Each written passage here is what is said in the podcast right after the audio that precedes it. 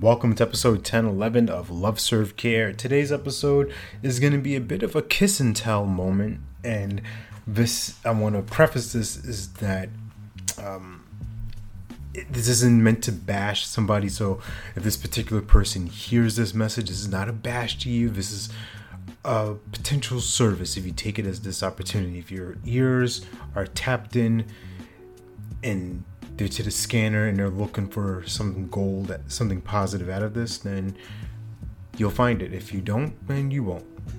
So the point of this is that I received this message on uh, a social network, and this person, you know, making their introduction to me and wanted to somewhat prospect me, and this is how the conversation goes. So this is their first message. Hi, I'm Blank, a coach that works with women business leaders. If this feels in alignment with you, let's connect. Kind regards. Okay. I respond back, hey, great evening, blank.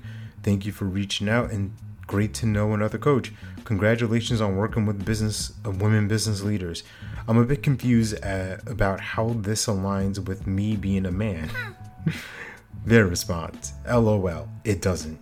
My apologies, but sometimes the outreach gets it wrong, and in this case, it sure did.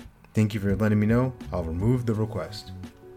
Now, simple thing, right? I just look for some clarity. I don't think I was mean or nasty or attacking, and, and I don't intend this episode to be that way, but I want to share with you what I shared from a couple episodes ago with a 345 uh, miracle distinction, where we have to we have an opportunity to look at things from a real human perspective where we're connecting with people, where we're trying to get into their world, why would we start off with what I call a Clark Kent question or, you know, just a lower level type of engagement, right? Can we bump that up? Can it be something at a higher vi- vibration, a higher frequency? Because this person, right, didn't even get the gender correct and that's great. They work with this particular group of people and in this whatever sector but i'm not i don't fit that mold. I'm i'm i just i don't right? And then for that following message like yeah sure did right? Of like what i call like this automations. What i shared in the group i'm in is that you can't automate authenticity.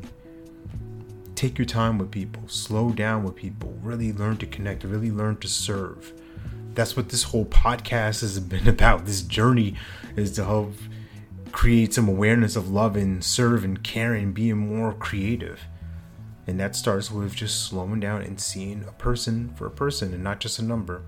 That's a possibility. Remember, you're born to live your life in abundance. You're the master of your future, you control your freedom, and you have complete dominance of your thoughts, your emotions, and your habits. Take care. God bless. Stay blessed.